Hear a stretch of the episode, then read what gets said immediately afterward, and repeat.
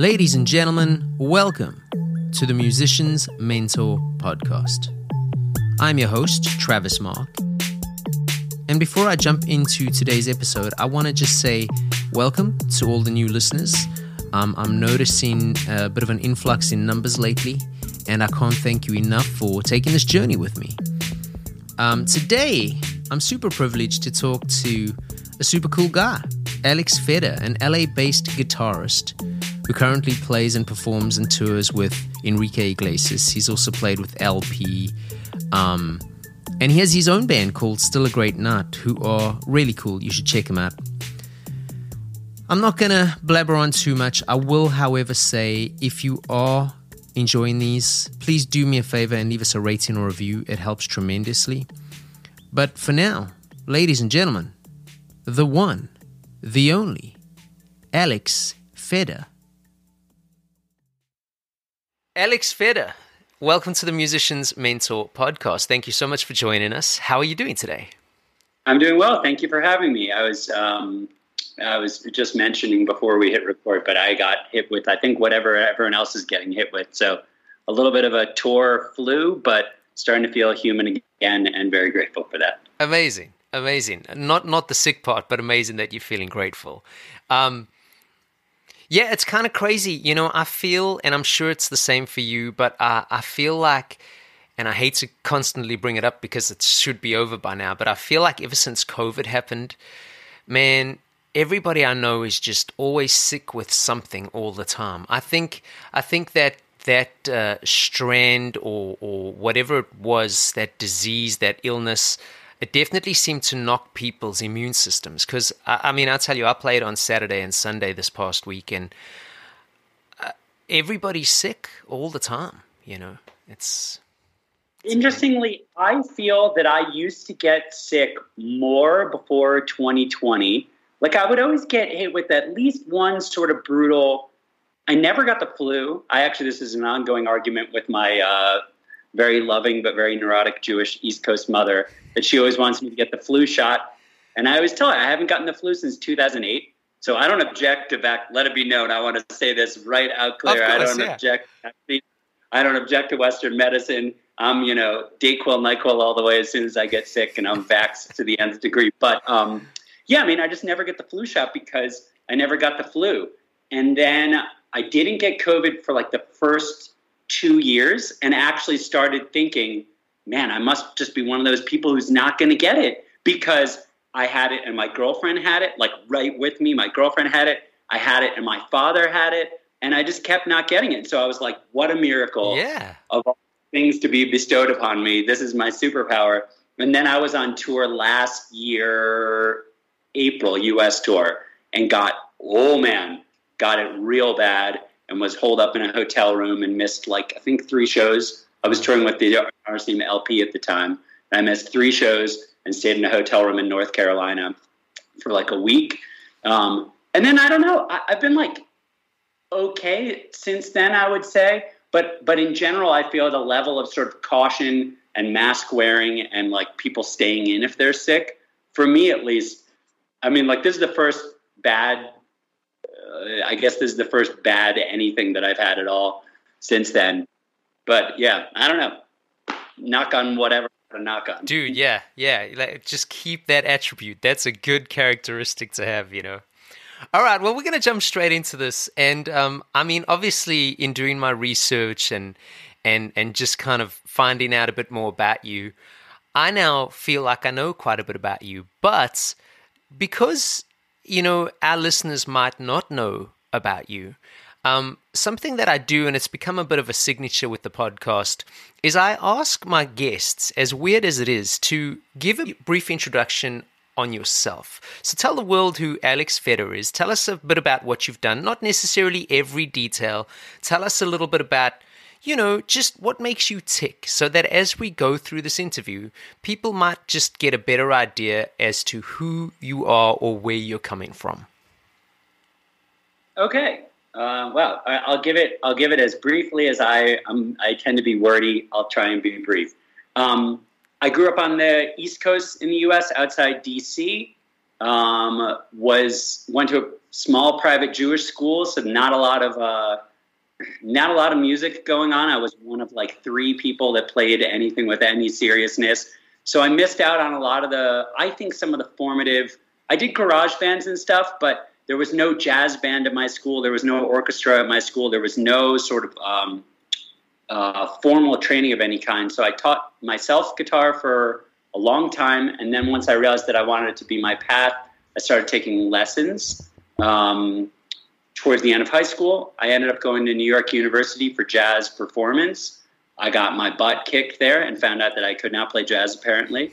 Um, but I do find it intellectually stimulating um, and still enjoy it creatively. But I am not a jazz player by any stretch of the imagination. I formed a rock band my freshman year of college called the X Y Z Affair. We like crept, crept, crept, almost made it to something and then didn't. When I was like twenty, let's see, twenty-six, we broke up. Started doing solo stuff, ended up, I ended up just teaching guitar and super broke, ended up moving to Los Angeles because the relationship I was in at the time, my ex was from L A. I was ready to leave New York. I was tired of eating ramen, three meals a day and living with six roommates. And um, and as I was preparing to move from New York to uh, from New York to Los Angeles, I got a call from a friend who asked if I wanted to audition for Enrique Iglesias. I had never done really any pop work or any touring work or anything. I ended up getting that audition. I did that gig for seven years. I left in two thousand seventeen. Um, wasn't sure exactly what I was going to do, but was ready to move on. Ended up auditioning for an artist named L P. Played with L P until earlier this year. So that was about five and a half years. Um, currently back on tour with Enrique. Spent most of the summer playing, filling in for a friend of mine named Rod Castro, an amazing guitar player, um, with Natasha Bedingfield. And uh, that's the that's the quick, I don't know how quick that was, but that's the summary. That was fantastic, dude. Fantastic. Um, you know, so yeah, Natasha Bedingfield, um, Enrique, L P. I saw that you've done some work with Ellie Goulding. Um, just kind of all over the over the board. So you've already had quite the career as a guitarist slash musician. Tell us what initially drew you to guitar and music. The same thing that still draws me, which I will say is sort of, um, it ends up being a battle in the pop world because uh, let it be known first and foremost, I love those artists and have tremendous respect for those artists. But the things that I came up on were like, classic rock stuff. Neil Young was and is my favorite guitar player, not the showiest of guitar players, not the most sort of like, if you're looking for a pop guitar solo with a pop artist, you're probably not going to like a super overdriven Fender Tweed, you know, Gibson through a Fender Tweed, um, Neil Young solo.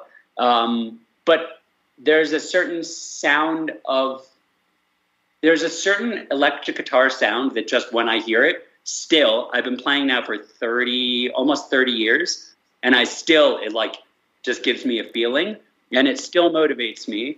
And I honestly just like people who make, am I allowed to curse on this? You can say whatever the fuck you want. Okay. I like people who make shit because they care about making shit, which is to say that like, I like that Andre three thousand, world-renowned hip-hop artist, just chose to release his first solo record and just have it be an experimental flute record. Do I give a shit about the album? Not at all. Did I listen to it past the first, you know, like ten minutes? No, and I probably won't. But the fact that he just like, this is what came out and this is what I choose to make, I think that's really awesome. I was just listening. One of my bandmates turned me on to Johnny Greenwood from Radiohead, um, and an Israeli artist who, God, I can't remember his name now, um, something Ben-Sur. They produced this record of like sort of modernized Indian ragas. Um, wow. And I'm just like,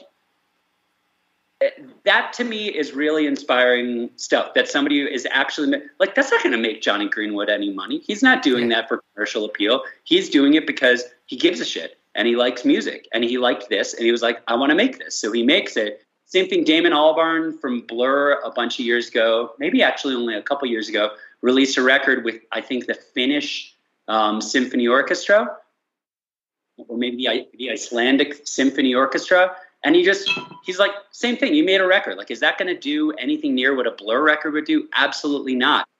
But that's what he wanted to make. So I genuinely have always appreciated people who do stuff because they care about it. I love a well-crafted pop song and a well-crafted melody just as ne- much as the next guy. But the thing that inspired me when I was an idealistic kid is the same thing that as an old, old gray man still inspires me. Um, I like people who, who care about making music. Like, I love music, and I like people who care about making music. Whether it's my cup of tea or not is irrelevant. I just, that type of thing inspires me. Yeah, that's a great answer, because I find that, you know, for, for myself as well, it's like, I feel like if you've spent enough time listening, and, and whether you want to call it critically listening or, or not, I I feel like you can really tell when somebody's put care into something. You know, there's there's obviously the hits, and, and, and I'm I'm stereotyping because not all the hits are just factory produced, but you can tell the difference between. I, I feel like I can. Maybe maybe listeners just think I'm full of shit, but but I feel like you can tell the difference between someone who cared about creating some kind of art versus somebody who just followed a formula because that's the formula, and, you know, put a million dollar P R budget behind it to make a hit. You know, I agree. I think even within within pop music, I mean, I went to go see the Taylor Swift show. I split my time between Los Angeles and Mexico City. So I work out of Los Angeles and I end up spending a bunch of time there, but L A is crazy expensive these days. And my girlfriend lives in Mexico City. It's an awesome town. So I end up splitting my time um, pretty evenly. But when Taylor Swift came through Mexico City, we went to go see the show. And I was like, that is as pop as pop show gets. It's not sort of um, like challenging. It's not left of center. There's nothing weird about it at all. But the amount of care that it's so evident that she puts in was, you just had to leave and be impressed, whether you like her music or not, whether you yeah, whether it's a specific thing you care for or not. I would be floored if anybody could leave that show and not be impressed with the amount of care and the amount of thought and the amount of work that put in, because I've played in shows and I've been to shows where, like, you don't need to do all that much. You don't need to have a different set and costume and massive H D background and all this stuff for every single album that you're cycling through. You don't have to. She pulls a different, like, random song from her catalog to do an acoustic portion of the song, uh, the show every night. You don't have to do that stuff. You can play the same show every night. You can have it be one extravagant set piece and people will still be blown away. But to go, no, I care a lot about this and I want to give everyone that next level of show. It's impressive. It was it was one of the most impressive, if not the most impressive shows I've ever seen. And and I'm not Swiftie, but I was like, man, good on you. That was incredible. Truly incredible. Yeah, dude, she's super inspiring. You got to give that girl some credits. Um, let's talk a little bit about the moments or the situation, if you want to say that, um, that made you sort of realize or believe that you could make music your career. Oh, that's interesting. I'm going to bunch it in with the same moment that I knew I wanted to do music for my life, because I'm not sure I ever separated those two. For better or for worse, since I was thirteen, it didn't occur to me that I would do anything else. I don't know if that's naive or um, if it's some sort of power of manifestation in, you know, L A speak these days, but um there was never anything else I wanted to do, and there was I never had a, a plan B. I never was like, I'm going to go to school and major in music, but a minor in accounting or anything. I just thought, I'm going to be, this is what I'm going to do. And the moment that I realized it was playing drums in my uh, seventh grade cover band. We used to sort of bulldoze our way into playing at our friends' bar mitzvahs. Like, they would have a regular proper band and we go like, hey man, can we play a song? And for some reason, a few of them said yes. And I distinctly remember we were playing at my, my friend's bar mitzvah with his guitar teacher, and we were playing Sunshine of Your Love by Cream. And I was playing drums. And I remember just like looking out at the crowd and, and thinking we sounded awesome. I feel confident we did not sound awesome. We probably sounded absolutely terrible. But in my head, I just remember that feeling, and that was it. I don't think it has ever occurred to me for one moment that I would do anything other than music. after that. So that's not the most practical answer, because there probably should have come a practical point where I thought, okay, how am I going to make the logistics of this work? How am I actually going to earn a living? But, you know, same thing when I graduated college, my advisor said to me, okay, so what's your plan? Because they're training professional musicians. He wants to know, you know, are you going to be in an event band on the weekends and then you're going to do sessions during the week? Like, what's your plan? And I said, I'm going to be in my band, you know, like I'm going to just be a rock star. And he said, which is a very funny thing for an advisor of a music program to reply to a kid. He said, okay, and what happens when you turn thirty and that hasn't worked out? And I just said, I don't know what you're talking about. That was it. Um, so in the end, that plan didn't work out, but uh, I've long past thirty and I'm making a living playing music. So maybe it helped to be that naive, because I think as a, otherwise it's pretty easy to get dejected by the various ups and downs of the music industry. So it, pr- it probably helped me in the long run that I had a pretty singular focus and that it just didn't occur to me that I was going to do anything else. Yeah. I actually love that. It's, it's, and I don't mean it in an offensive way, but like almost like just having that, that blind ignorance, but the beauty of youth as well, right? I mean, like, like I think back about some of the things and some of the decisions I made, and I don't regret any of them. I feel like life helps make you who you are, you know, but I also, I, I love the fact that like thinking back as an older man, I go, man, what was I thinking with some of this stuff? But but at the time, it seemed like a great idea, yeah. You know? Um, well, that's interesting, because because I was going to then ask, once that, that decision possibly became clear, what was your strategy? But you pretty much just told me. So let's talk a little bit about that band. Um, what did the band try and do before you maybe realized that that band possibly was going to have to be the, you know, the... I don't know, the enjoyment part of music for you versus maybe the money making? I don't know. Was that band making you a salary? No, certainly not. No, I was teaching guitar. I mean, my first couple years out of college, I worked at a chocolate stop, uh, chocolate shop in Soho, New York. And then after that, I was teaching guitar and like living very hand to mouth. I, I literally, we lived in a four bedroom apartment for the most part during the band. Th- these were honestly the greatest years of my life. I made no money. Nobody gave a shit about me. Um, you know, it, was, it wasn't like things were going swimmingly well. We used to tour with just like the four of us in a van, and, and we'd have no place to stay. And we'd say on the microphone, hey, we don't have any place to stay. We're in Fort Wayne, Indiana or whatever. We don't have any place to stay. Can we crash on someone's floor? And some person would let us stay on their floor for some reason. It was a beautiful time to be alive. But, um, but I don't think I would recommend that for either musicians or for fans these days. But maybe, you know, maybe if you're like twenty-three, maybe it's still the same. Maybe it's still like just as simple and beautiful as it was back when back in my day. Um, but uh, no, I mean, I, I was certainly not making a living at all. We were really lucky to break even. Um, I mean, I needed to ask for help from my parents all the time in those years. They bought us our van. I think they like paid for most of uh, the band's album or whatever. And we did get to that sort of almost, like almost doing it point. Um, but yeah, I mean, I think that it turned into a thing. What happened creatively for me was when we made our first record, which was for no label, nobody cared, no management, nobody was coming to our shows except for our ten friends. Um, we made it because we cared, sort of like I talked about before. It was like, I wasn't making songs that I thought were going to be big. And then we had this funny music video, which in two thousand seven was like kind of breaking because it was early on in the YouTube days. So this was still a thing when you could make a small video and it could be like viral and that meant something. Um, but we got a bunch of nineties Nickelodeon T V stars to be in our video. And it was, uh, and like, I don't know if you watched Nickelodeon in the nineties, but we had like the guy from Double Dare. And at the end, he like threw slime on us. And it was a whole for like people my age. I'm forty-one years old.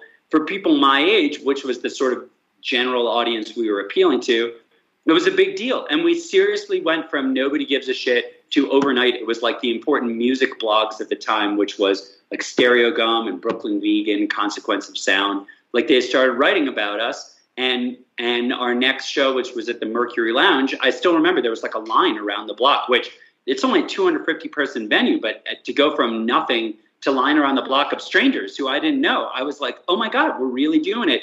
And then we started playing the Bowery Ballroom, which is the next level up from that. That's like a five hundred ish person venue, I think. Um, and things were going great. And we were getting the whole like sort of like this label and this management company and this music lawyer.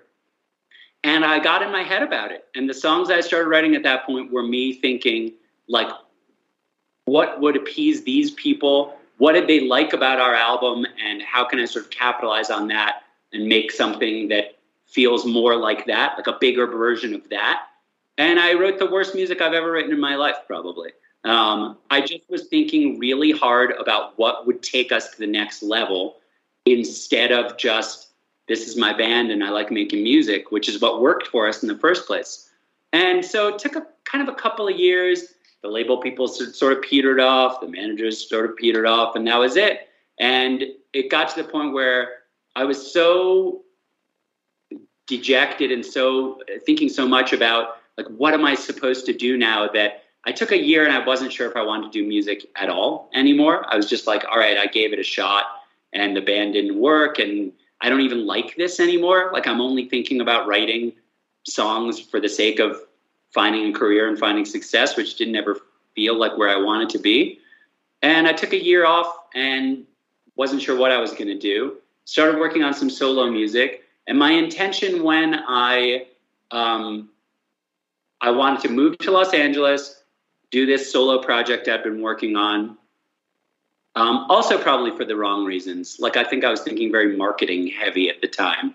Um, and same thing, when I look back at the music that I wrote, I, I don't feel particularly proud of it. Whereas the music that I wrote much later, when I stopped caring about the business part, and the music that I wrote before, when I had stopped caring about the business part, I feel tremendously proud of and can still listen to all the time. And I'm like, wow, I did a good job.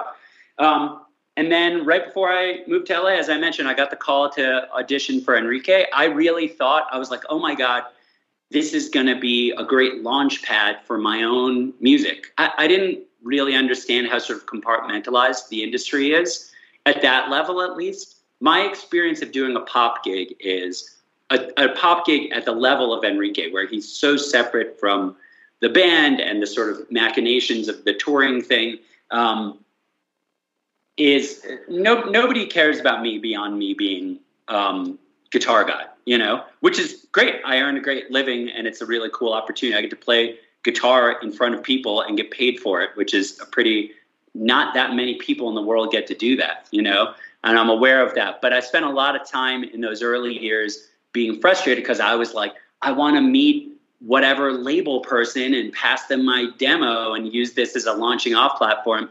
And that was not going to happen. And the fact is, as you said, when you said, I don't, you know, have any regrets or wouldn't rewrite anything, I feel exactly the same. I don't think fame and I would have gotten along very well. And I feel very grateful to be in the position I'm in instead of the position I thought I wanted to be in from the time I was a thirteen year old child.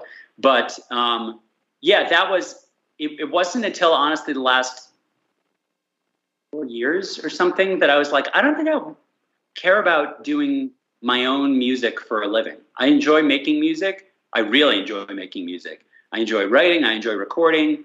Um, I I don't want to, not, by the way, not that I have labels beating down my door that I'm turning down recording contracts, but regardless, it, it, it has no appeal to me. So sort of professionally now, I feel much more settled in the idea of, I love playing guitar. I love playing guitar. I love making music. Those two things are almost completely unrelated. This is my hobby that brings me a ton of joy, and playing guitar is the thing that I continue to pursue. I want to improve at it. I want to, you know, get new gigs, better gigs, different gigs, you know, whatever it is. That that has tremendous appeal to me, and I want to continue making music because I continue to love music. But there's almost no circumstances under which, if you were like, we're going to hand you the career of your, you know, childhood dreams. Um, as a solo musician, man, I just value going and sitting at a coffee shop without being bothered too much. And I've seen firsthand what it's like to be a famous person. And it's just not for me. I get to watch it and it's like, whoa, that seems like an absolute nightmare. And I'm glad that I got to watch it from here so that I could see what it would be like over here before actually just being thrust into that. Yeah, yeah, it's it's quite an interesting outlook. Yeah, I suppose, and, and I'm blanking on his name, but that's where the guy who co-wrote all the hits with Elton John really had a great laugh. Bernie Taupin, yeah. You know, it's like he can walk down the street to his local supermarket and I'm sure no one bats an eyelid, but he still made all his money and probably had a great laugh, you know? The dream gigs that I always say are to be like um, like the guitar player in Coldplay or like the drummer in Maroon five or whatever, that like, I, I'm, you know, I, I know music people will know who they are and their their real fans will know who they are, but the point is, by and large, you could be the guitar player of Coldplay, put on a regular-ass outfit. Nobody has any clue who you are. And then, and I say this as a good thing, I hope, yeah. Mister Guitar Player of Coldplay, I hope you don't aren't offended at this. But, uh, but to me, that's an incredible thing, that he gets to make music. He gets to play his music in front of, like, millions of people over the course of a year who love his music. And then he gets to lead his life. Whereas Chris Martin is stuck being Chris Martin. And, and I'm sure there's a lot of great things about being Chris Martin, but it's not the life that I would choose for myself today.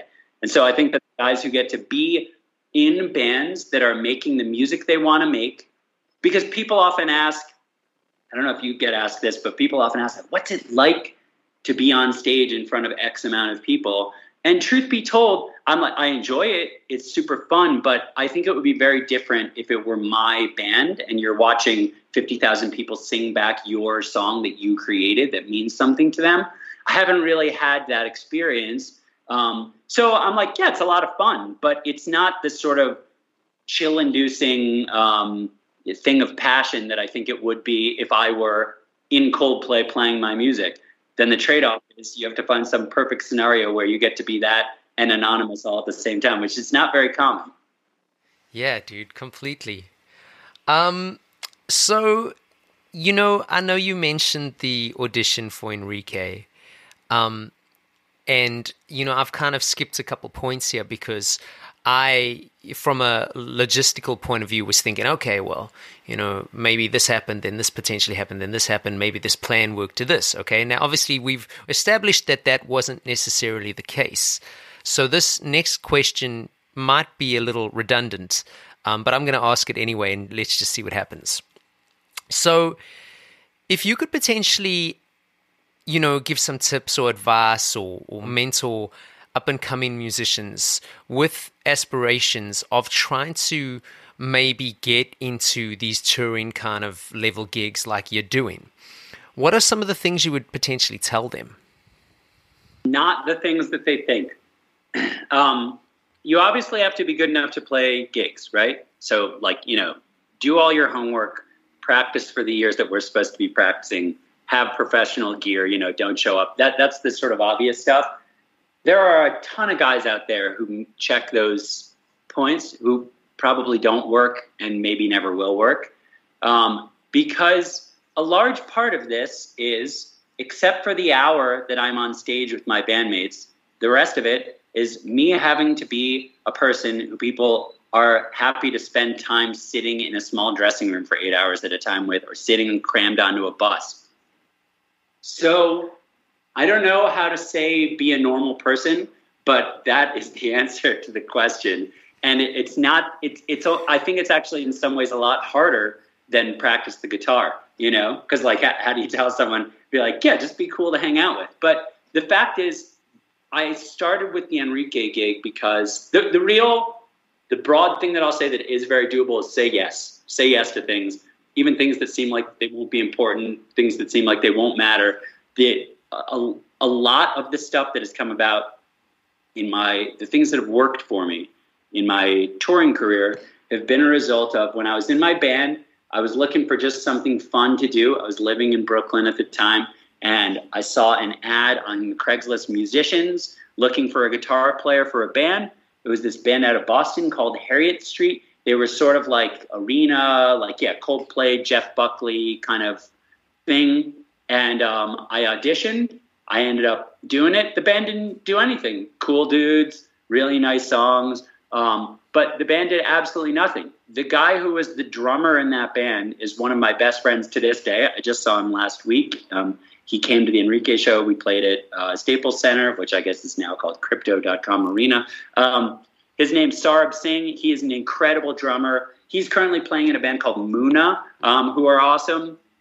But I got the Enrique audition because I just clicked with him, and we became friends. And so a handful of years after I did that band, Harriet Street, he was the one who called me and said, hey, would you want to do this audition? Because my friend and my friend heard about the Enrique thing. So I do the Enrique audition, which only happened as a result of me knowing and being friends with this guy through a Craigslist ad that, by all logic, you know, like, that band didn't do anything. Most people might go, like, well, they're not going to pay me, and they're not big, and they're not signed, and they're not whatever.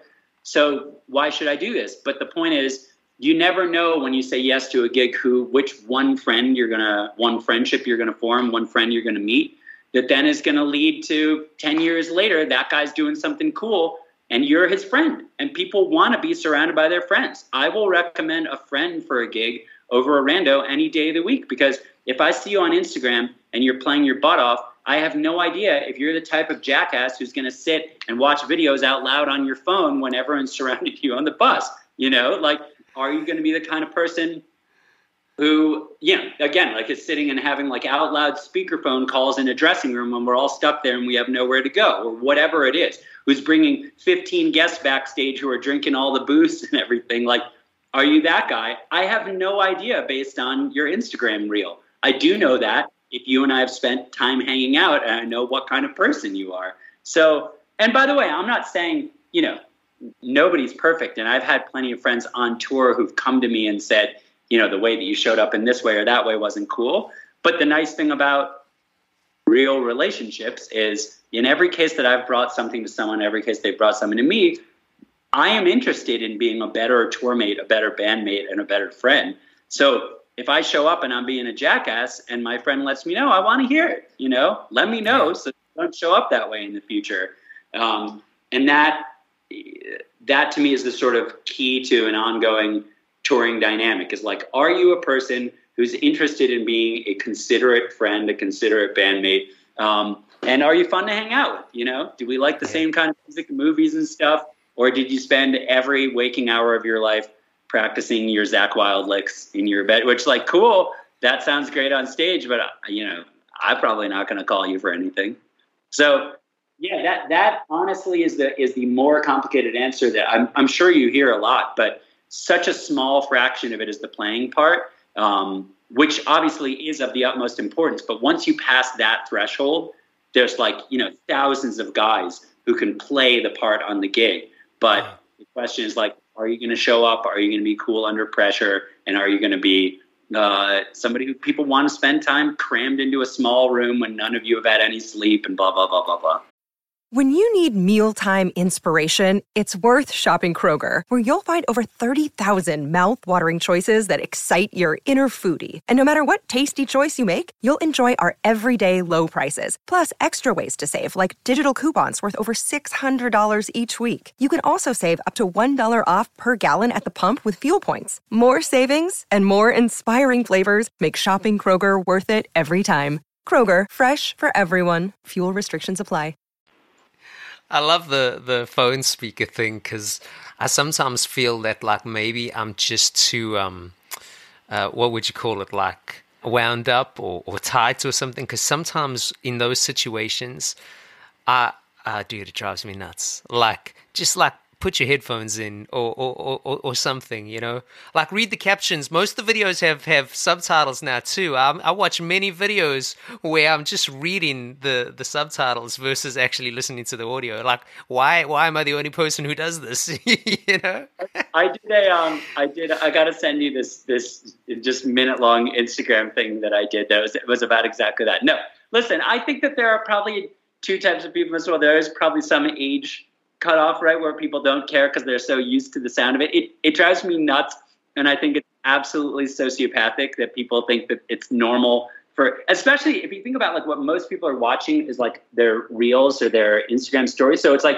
you're catching just, like, one second of something and then one second of something. As it, like, I don't need to hear that. It's crazy, and the frequency of it, like, cuts right through even AirPods. So yes. I have my AirPods in, and I can still hear your phone. cutting right through it. No, I think it's completely sociopathic. And we actually have an ongoing joke because um, one of the members of the Enrique band, like when she when she first joined, she did that all the time. And so we just gave her endless shit, which I think is socially the, the just thing to do. I think yeah. you absolutely should shame shame these people into submission. And also, you know, by seeing how they react to that, not not not to endorse bullying, but by seeing how people react to that is also another way to get to see if this person is somebody you want to be in a van with for six months, you know?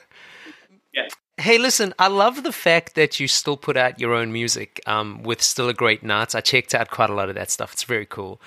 Um, now, you briefly touched on it, how how you being like a hired gun is like one thing and you being an artist is a whole nother. And and I don't want to stereotype here. I feel like I'm going to. But I find that so many guys, once they get into the, whether you want to call it a hired gun thing, a touring situation thing, a back-end musician thing, a lot of them, even if they were doing their own music or arts in, in the start, they seem to put that on the back burner or totally neglect it, and they just become that. And I don't mean that in a condescending way.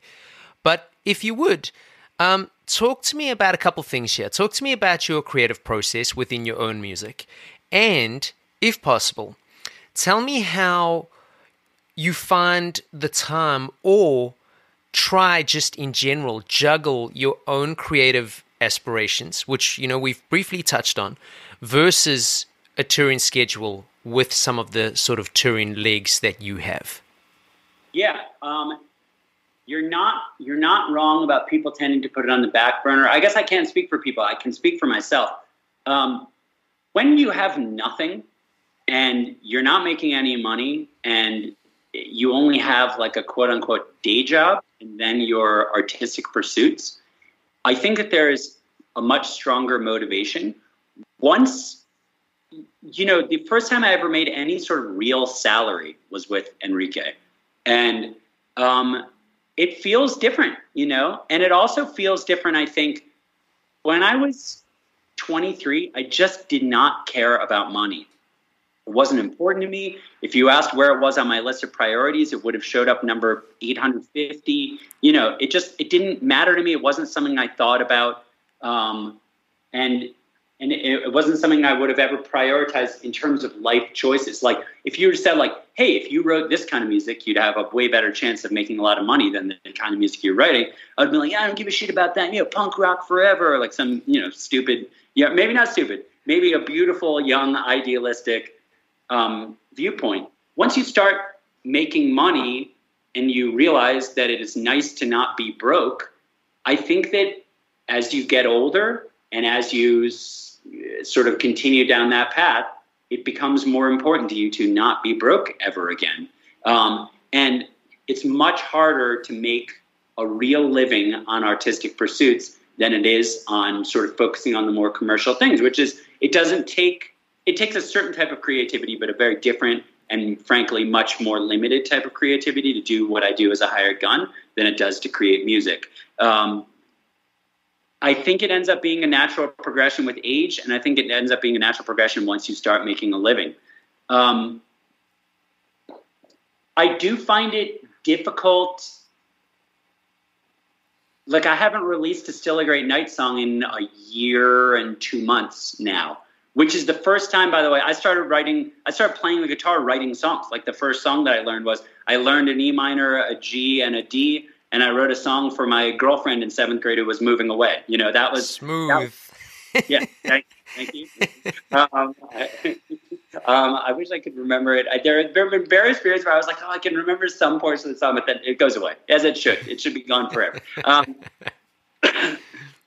That was the only thing that I cared about doing. And in fact, I remember a distinct moment when I was living in New York and studying jazz under my this te- the te- my teacher was named Morty Ferber, this Israeli guitar player. He was incredible, like mind-blowingly great at the guitar. And um, and I was on the subway, and this guy played this really beautiful, um, like I, I don't remember what it was, but it was like a bossa, and it was a full like. you know, chord melody, solo guitar arrangement on the nylon string guitar. It's on the subway. No one gave a shit. This guy sounded great and nobody cared.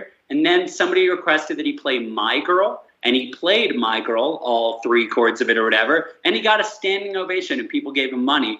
And that sort of solidified for me at that time that I was like, the thing I care about is writing songs, because what this guy just did when he played My Girl is something that somebody who's been playing the guitar for literally two or three weeks could have pulled off. Whereas the other thing takes years and years of practice, and people just didn't care about it. And so the artistic part, creating a song that feels important, that will outlive you, that means more than what you meant it to mean, that will reach more than the am- amount of people that you can play it in front of directly. Um, that felt more important to me at the time. And does it still? I have no idea. The funny thing is now, I think a lot of my ideals and dreams, they sort of remain intact, but my main pursuit is uh, just making sure that I'm happy day to day, as silly and unrelated to music as that might sound. But I spent a lot of time, like I mentioned, those first years of the Enrique thing being bitter. I'm playing the guitar in front of tens of thousands of people who are thrilled. I'm making a decent living doing it. I'm seeing countries all over the world, being flown comfortably, staying in comfortable hotels. I'm not staying on the floor of a Super eight motel or crashing on strangers' floors. I'm not driving in a van, you know, all four of us having to drive overnight or whatever. I am comfortably traveling to places that most people in the world will never get to see, playing in venues that most people will be lucky to go see a show, let alone go play a show. And the only thing I can focus on is how pissed off I am that I'm not the guy whose name is on the billboard, and I'm not the guy whose, you know, name people are shouting, and that it's not me getting to make the big expensive music videos. And that, if you want to ask like any regret I have, that was the one regret, that I spent that time just focusing on the wrong thing, the wrong thing. My main goal now, which with varying degrees of success, by the way, because there are plenty of times on tour that I'm the guy who's bitching because why is our lobby call this early and blah, blah, blah, blah, blah. It's easy to fall into the traps of touring and, yeah, fall victim to the various sort of like, I we're I want to get our laundry done. Why didn't our tour manager take care of it? You know, like little baby stuff that I laughed at when I first witnessed the Enrique touring environment. And I was like, you guys have no idea what it's like to be on your own and do this on your own. Um, that's me now. Happy, happy or not happy to say, but um, it is most important for me to realize that uh, I'm just tremendously, tremendously fortunate. Because did I practice a lot to get here? Yes, I did. Did I, you know, meet a lot of people, and have I worked on trying to be a considerate human being who uses headphones when I use my phone?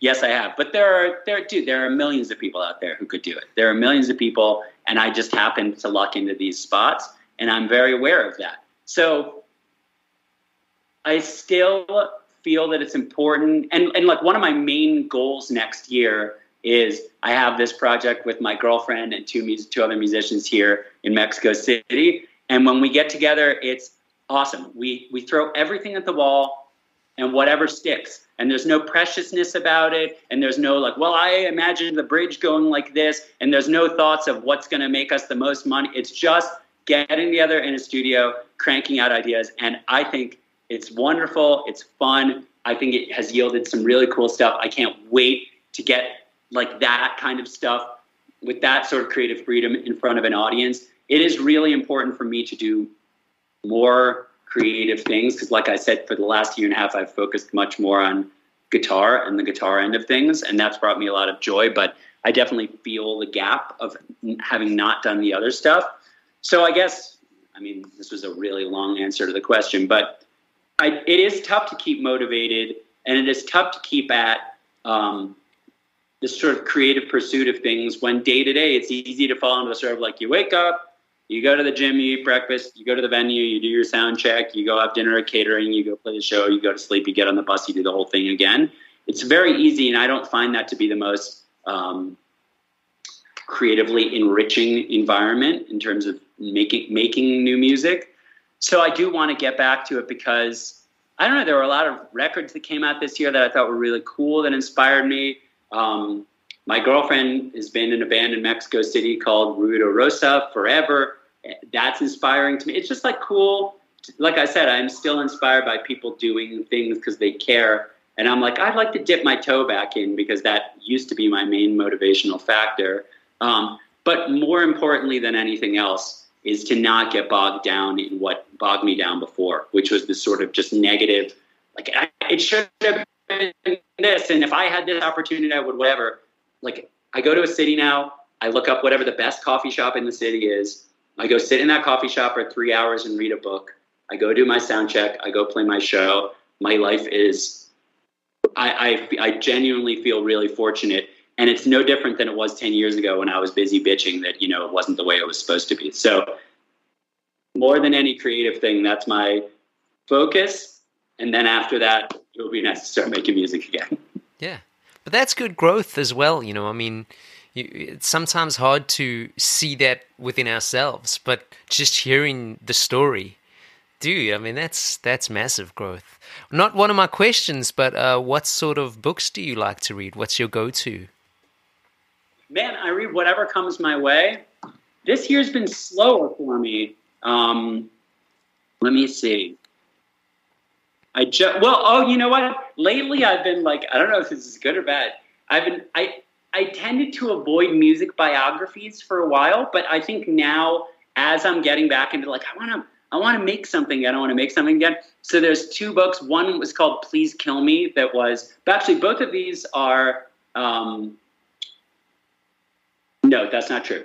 One is an oral history. This book, Please Kill Me, is an oral history, which is about the, uh, like the first punk bands. So like the New York Dolls, the Velvet Underground, the Talking Heads, and then later it sort of gets into some of the, some of the British stuff, but um, it's just about these bands doing ridiculous rock and roll shit in, you know, when they were twenty years old in the seventies. God, you hear about, I don't know if you, have you ever read that book? No. I recommend it. It's a hoot. But man, you read about the shit that they are just openly talking about, and you're like, the things that people lose their careers and lose their jobs for an hour is like, you know, it's like, oh, I was inappropriately DMing with a fan or something like that. And these yeah. guys are like, there's one, there's one, I don't know, I don't I won't delve too far into it, but it is, it's wild. It's wild. So um, I read that. I really enjoyed it. Cause actually those were a lot of the bands. I never dug too far into the hardcore thing, but when I was sort of at the end of high school, like one of my favorite bands to this day is the Velvet Underground. Um, yeah, cool. That was like my brother. I have a brother who's three years older than me, and uh, and and so he was always like, while I was, you know, like sort of like alternative music, he liked classic rock, and then I got into classic rock, and then he was on to sort of like the the cooler sort of like punk, David Bowie, like the earlier proto punk kind of stuff.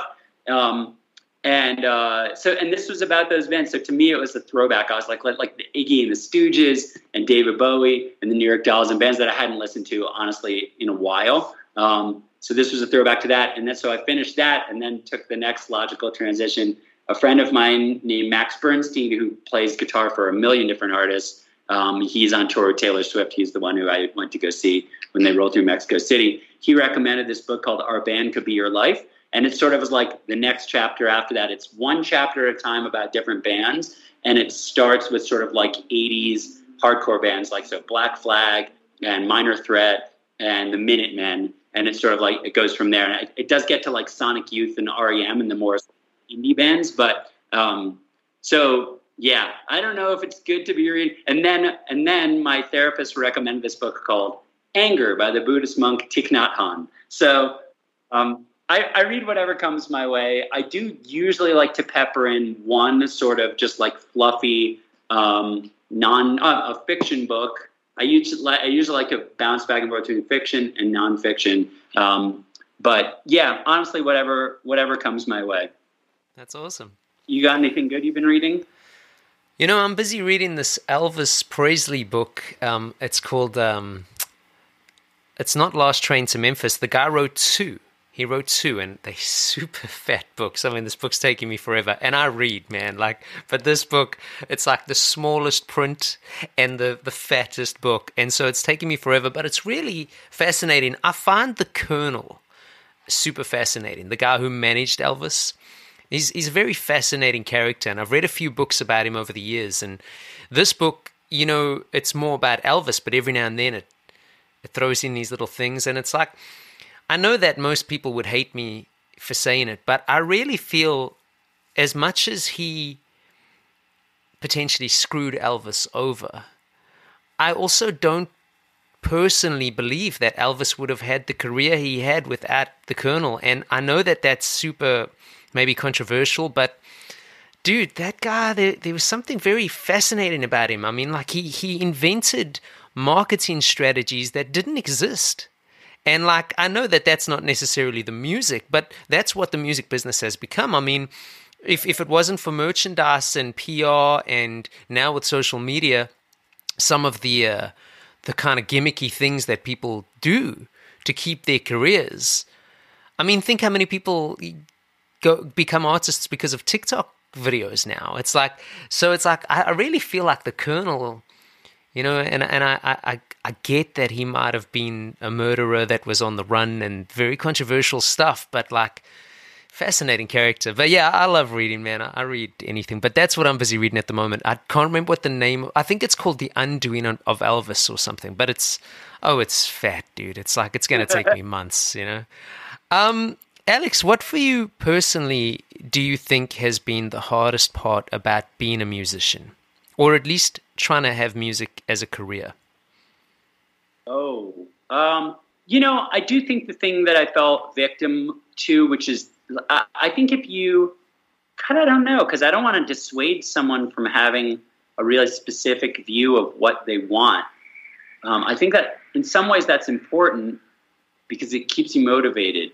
And I think it keeps you driven towards a goal to not have it just be, you know, I, for me, I would, I never did the event band thing, you know, and it's not because I have any judgment about it at all. Um, it's just because my logic was, if what I'm doing is getting up and playing cover songs, then like it doesn't feel, I was always in it to do something that felt more creative as opposed to just be playing. And I felt like there, there, like I could probably just find something else to do with my life, you know? Um, like if it's just about making money, then I could probably just find something else that would be more stable. Like, music is a bitch. It's really hard. You know, even if you had a successful event band, you know, uh, I don't know, like the singer runs off with the bass player, you know, and now the event band broke up and whatever. And, and, uh, and all of a sudden you're back to square one. It's just not the most stable. Music is not the most stable of industries. So if it's only a money-making tool, then I'm like, well, I probably should have just gone to law school or something, you know, and like mm. had a regular person's career where I know that I'm going to show up and I'm going to get paid a certain amount and I'm going to do my job and be good at my job. And that's the end of it. Um, that just sounded like a lot of disparaging comments about a lot of other careers. That's not no, not I, at all. Not at all.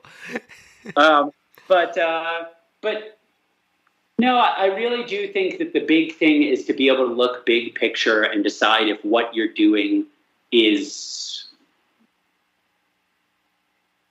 like, is it, is it where you want to be? Is it not where you want to be? If it's not where you want to be, what steps can you take to sort of put yourself where you do want to be? Because it's a really different thing. My friends who are writers, they sit and grind at writing the same way I sit and grind and make sure that I meet, you know, every person I can meet who does the touring thing, whatever. It's the same. It's about meeting people, honing your skills, making the connections you need to make, building the skill set you need to build. Um, and so sort of decide, I think, decide what you want to do and go that route.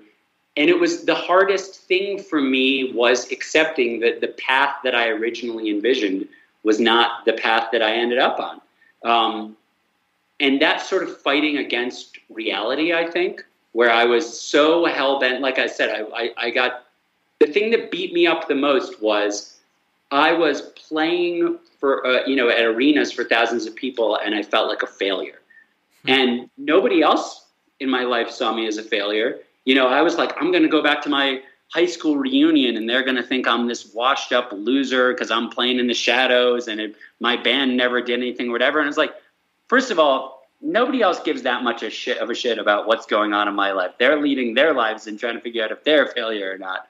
And second of all, the way that I view my life or the way we view our life sometimes is not the most accurate. And I think it's very easy to get bogged down in, like I thought I was going to be the next David Bowie, and I wasn't, and so therefore everything sucks. If that's where I was going to stay, then I should just leave altogether and find that other job and go, you know, open up a coffee shop in Zimbabwe or whatever, and maybe that would be more fulfilling and I'd be removed far from the industry that scorned me and didn't treat me the way I wanted to. But otherwise, I think it's important to sort of have a look and go, wow, well, actually, I'm doing pretty cool things that enable me to lead a lifestyle. Like, here I am in the middle of a Monday talking to you. Cool. After this, I'm going to get up and walk my dog for an hour and go get a cup of coffee. You know, like, cool. Not bad. You know? Not bad, dude. Not bad at all. So I, I honestly think the hardest challenge in the music industry has been my own brain. The thing that's been my own doing, undoing most of the time. Like I said, it was my own brain that like led to me writing music that I wasn't proud of. It wasn't a creative rut. It wasn't the lack of the ability to write something that I cared about. It was that I started obsessing about what was going to work and what was going to make me successful and what was the image going to be and all these things. For some people that really works, by the way, like for, like you said, the marketing thing. I mean, like they think they like create this much content and they do it. They release it every Thursday at ten a.m. or whatever, and that works for them. It didn't work for me, and it made me unhappy, and it resulted in art that I didn't feel proud of. Um, so that was sort of undoing number one, was I lost my way in terms of what am, what am I doing and why am I doing it? And then undoing number two was just the complete lack of perspective of where I actually was at and the, the inability to be happy with what life had given me, which was pretty, pretty cool, pretty cool. But, you know, I was too busy just obsessing over whatever thirteen-year-old me had wanted. So honestly, those have been the biggest challenges, have been weathering the storm, not actually of the external circumstances, which were always, I was really lucky, man. I really was really lucky. And since I've started working, I haven't stopped working. You know, when I've left one gig, another gig has popped up. Like, I'm really lucky. That's not true for everybody. And I'm aware now that I am really lucky. But the things that have been the most challenging have less been circumstantial and less been external and more just been like, how do I wrestle with my own brain and see yeah. things, frankly, for what they really are? Because, yeah. you know, life's all right if you're willing to look at it that way. But if yeah. you're obsessed with, like, ah, you know, it should have gone this way, then it's a it's a really miserable way to end up. Yeah. I wonder if maybe there's a correlation between, you know, because because you're not the first person to, to talk about these types of things with me. And, and I sometimes wonder if you think about, and I don't know what your formal years of practice and tuition and all that were really like, only you would know. But when I think back to those days for myself personally, I think as a musician, and again, it might be stereotyping, but I think we form such hard, we're so hard on ourselves, right? We're practicing something. We're learning a new scale or something, right?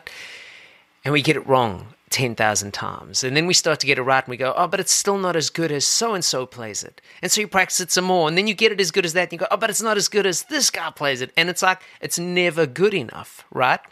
So maybe there's like a, a relation between that and then our real life situations, because, you know, we have these visions of, oh man, you know, uh, Rick James had this incredible mansion or a couple hits, and uh, I've, I can write hits, and, and you, you, you don't get the mansion, and you go like, ah, oh, dude, you know, maybe my hits weren't hits and they suck. And, you know, maybe it's this, this vicious circle.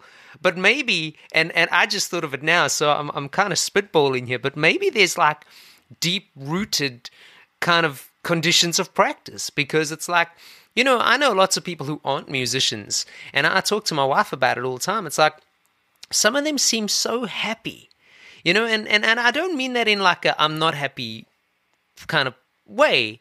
I'm happy, but I don't know. I, I just always want more. You know, and it's like, even when I get the the best thing, I'm like, I want more. It's like it's, and so like I'm I'm at this point in my own life where it's like, I'm trying to be like, you know, this is perfect. Like where this is right now, it's perfect. And try and be in the moment more versus like constantly thinking like, well, if I do this as a, an artist or a, a writer or a musician, maybe this could then take me here. And and it's like, maybe that's the whole, maybe maybe I'm just doing it wrong, you know, but I'm just thinking out loud, really. I wonder if there's a, like maybe there's like a D N A strand that connects all these things, you know? I think that there is both good and bad to the thing that drives us to constantly punish ourselves. I think that it is worthwhile, and the thing that keeps you in the practice room for hours and hours and hours doing the same thing over and over and having the patience to suck at it, knowing that you're going to be good at it in five years from now or whatever. You know, I don't think it is possible to succeed. I don't think it's possible to become really good, let alone great, as a musician unless you have that thing that basically is like, you need to keep doing this or else you won't be enough. So it's not always the most pleasant voice, because I, I talk about this with my friends. I remember even way back in college, because like my friends who were studying business, they probably had more like homework than I did. But after class was done, they're done, man. You know, it was like they weren't sitting and thinking about their their like whatever accounting class. And with us, it was like I could still be practicing more. Like there is no done. I could have practiced another hour today. I could get in, you know, workshopping this technique or, or, or this, you know, solo I'm learning or whatever. You could always be doing it. And that is something that as long as you want to be pursuing music, I think you can live with that as guilt, you know.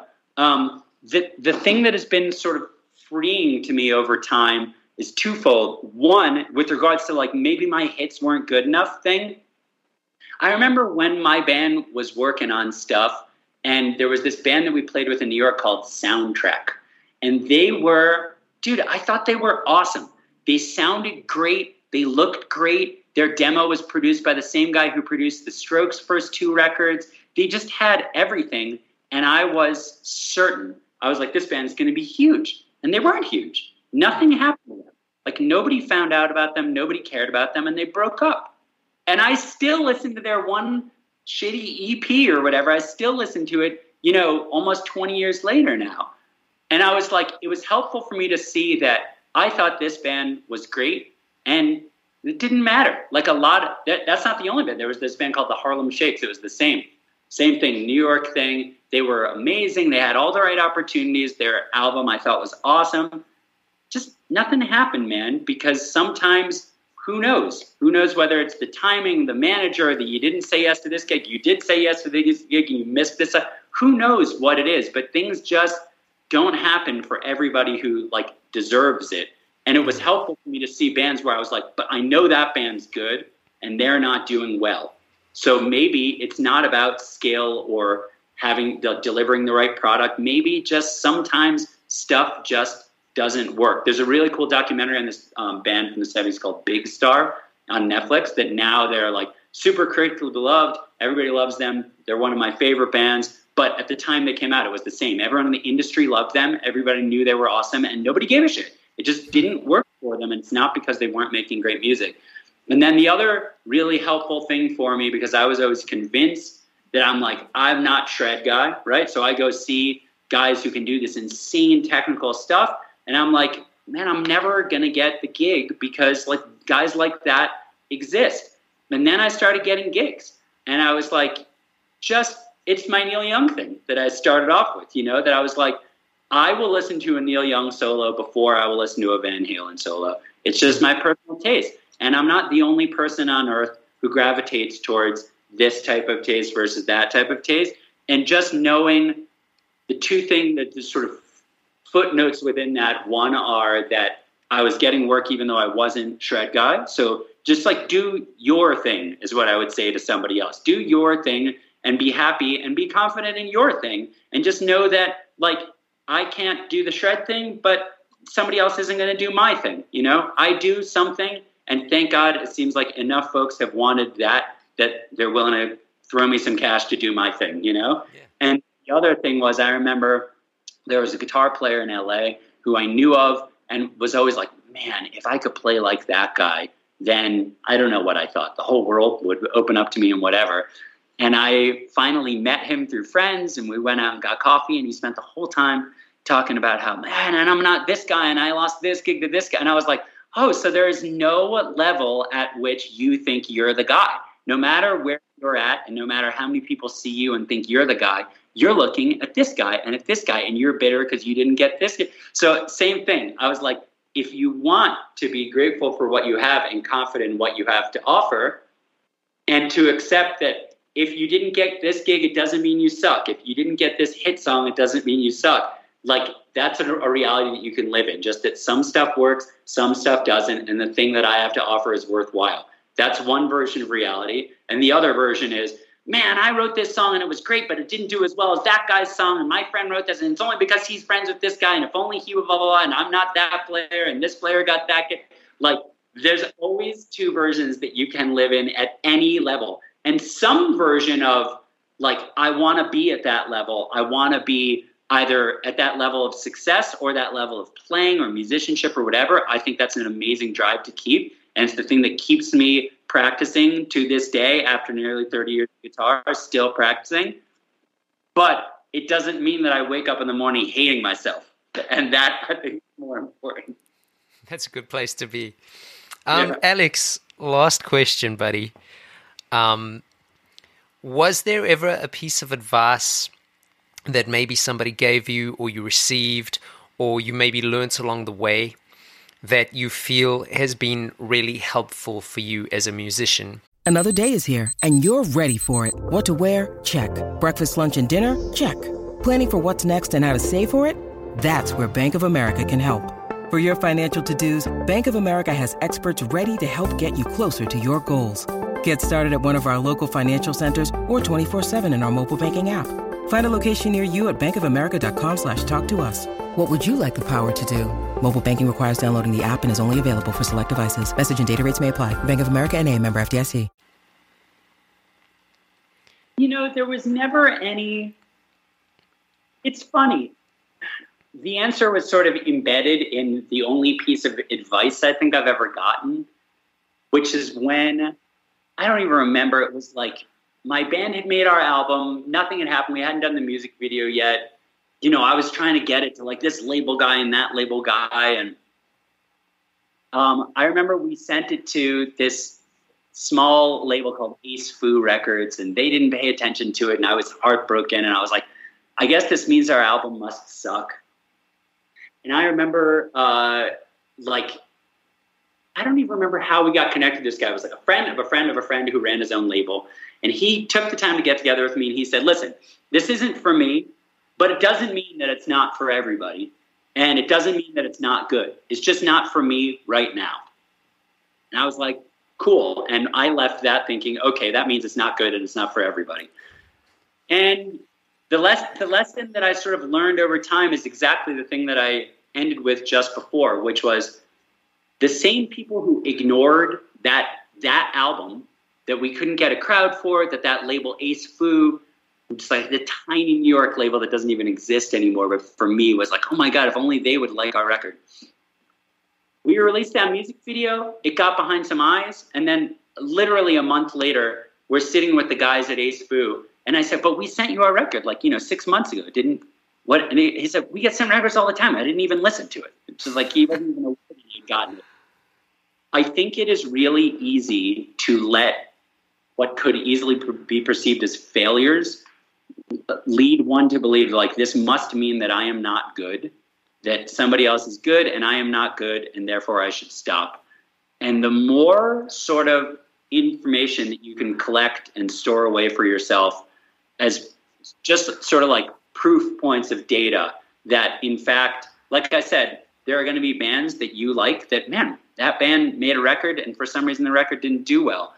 Or that you thought of your own thing that you were like, oh, you know, I, I didn't get this audition and therefore I suck and whatever. And then what do you know, if you stick with it five years later, you audition for the same musical director, you end up getting the gig because he liked your haircut better that time or whatever it was. Like, I think making it less personal and less a condemnation and less sort of like, if I do badly at this, I will never succeed. And or I think getting caught up in the like the obsessive, this is my big break, and if I miss this opportunity, then something. My my experience is that none of that shit is true. Is that if you care about making music, just keep making music if you have any indication that you're actually any good at it, just keep doing it, you know? And like the thing that you do, eventually the right person, if it's meant to be, will will be there, you know, to check it out and provide you with the platform that you need. And if not, frankly, that still doesn't mean that it's not worthwhile, you know? Like yeah. if you make a song and one person really digs that song and they play it as their, you know, first wedding dance or whatever, then that's more than most of us accomplish in this world, you know? Yeah. Um, I think it is just important to not get bogged down with the narrative that comes so easily, the sort of like, I'm not as good as this guy, I didn't get this audition, and therefore that must mean that I suck. This other guy keeps getting all these gigs, why does he have four gigs and I have no gigs?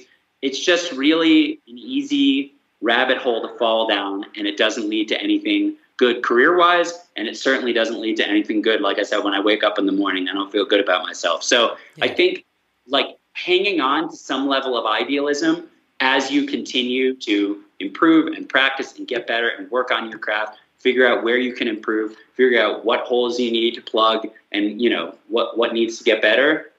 Do all those things, and also just do it because you care, because it's like too brutal to fall into the like various failures that where everybody is going to suffer. Everybody's going to suffer.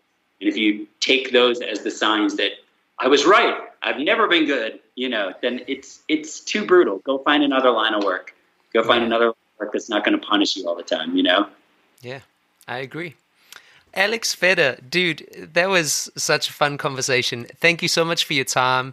And uh, I can't wait to get this out. I'm sure everyone's going to get loads from it. I know I did. Um, dude, can't thank you enough, man. Thank you. This was a pleasure. I appreciate it, man. Peace. Sweet. There we go. As usual, I'd like to thank each and every one of you who are listening for your time. I'd like to thank Alex for his time. Make sure you check him out, man. Seriously, cool dude. Just highly inspirational. Uh, my name is Travis Mark. You can find out more about me at travis mark dot com, or you can check out the musicians dash mentor dot com site. Um, I know I say it in the beginning of every episode. I'm going to continue saying it until those ratings improve. Please leave us a rating and a review. It really helps. Got some excellent guests coming up. Guests like Alex, um, who once again I'd like to say thanks to. That's it for today. I'll see you guys in a couple of weeks. Peace.